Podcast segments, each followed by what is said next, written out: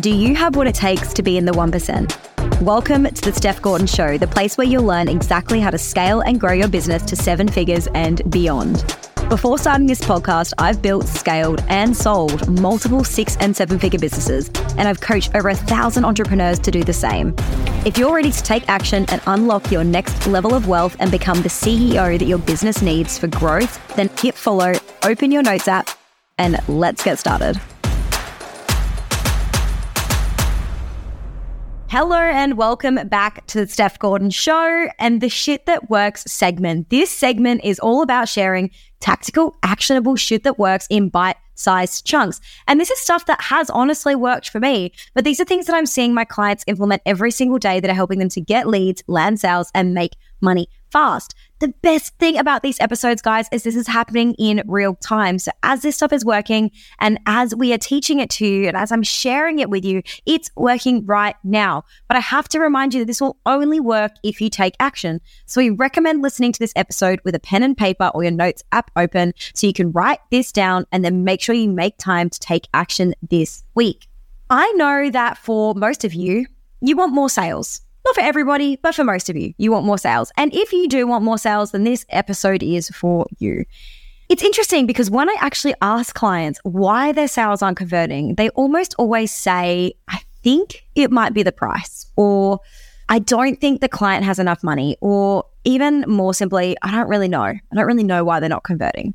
And in all of those scenarios, there's a lot of thinking, a lot of uncertainty. We're not 100% sure. And the honest truth is, when it comes to sales, honestly, when it comes to business, knowledge is power. If you want to convert more sales, then you need to understand why they're not converting because it could be a, handful of things that we have to diagnose that we can fix, right? We can't fix things unless we know why it's not working. And when it comes to your sales not working, it's usually a handful of things. It's either that the price or the offer or the value stack was missing the mark. So, you know, they couldn't see the value or the price was out of their price range. It could be the messaging. It could be that you're attracting the wrong people to your call. And so therefore they don't have the money or they're, you know, not at the right stage to be able to actually convert.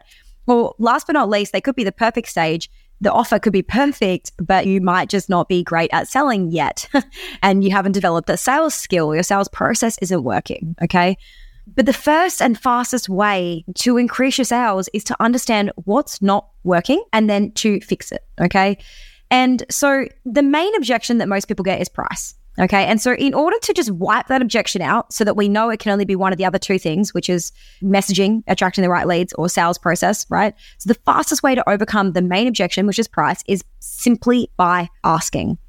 Most people send their clients the price point or their offer stack or whatever it is after the sales call via email. And they do that because they're scared or worried about actually seeing the client's response on a call. But what happens more often than not is if you send the price point, if someone can't afford it, because like there's so much stigma around money, if someone can't afford to buy your service, they might be embarrassed by the fact that they can't afford it. And so instead of telling you that the price isn't right or the offer's not right or they didn't see the value, they're going to give you some sort of smokescreen answer. Or even worse, they're going to ghost you. So they might say, Oh, I went with someone else, or I'm not sure it's the right time, or thanks so much, we've decided to go down a different path. Smoke screen, smoke screen, smoke screen, smoke screen, right? And that doesn't help you at all because you don't now know what you need to fix in your process, okay? And so the easiest and most simple way to overcome this, and this is the shit that works, is to ask one simple question at the very end of your sales call about your price. Now, the question is, how does that price point fit with what you're expecting to pay?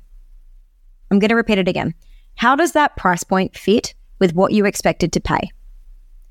Now, this means one of two things. One, you need to actually say the price point on the phone. Now, for those of you who are like, no, but I custom quote and, you know, you have a starting figure. Look, prices start from, and if you don't have a starting figure, you should, okay? Prices start from. Prices typically range between, okay? So they have some sort of idea of the budget they're going to be looking at. And then you can say, how does that budget fit within your expectations?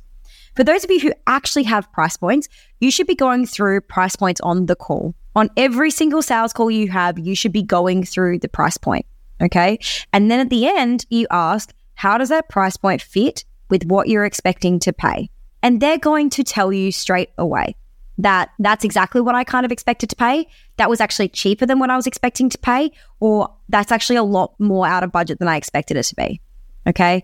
And that allows you to now make a new decision because in some cases, guys, and I know that for a lot of you, you just need the sale through the door. So if you have to discount it or change the package or add a little bit more value to get someone across the line, usually you're willing to do that right?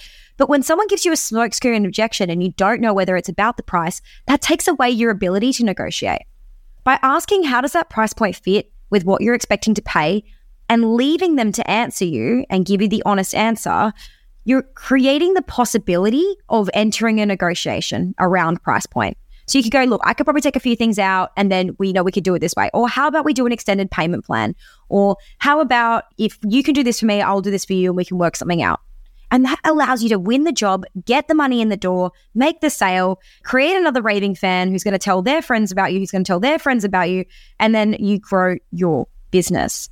But you only win that job if you get the honest objection.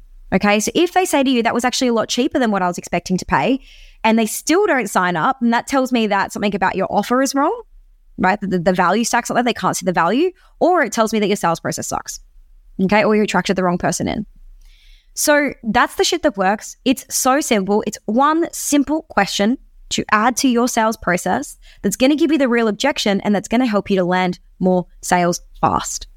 If you love this episode, I would love it if you would please take a screenshot, share it to your stories, tag me, tell me what you loved about it.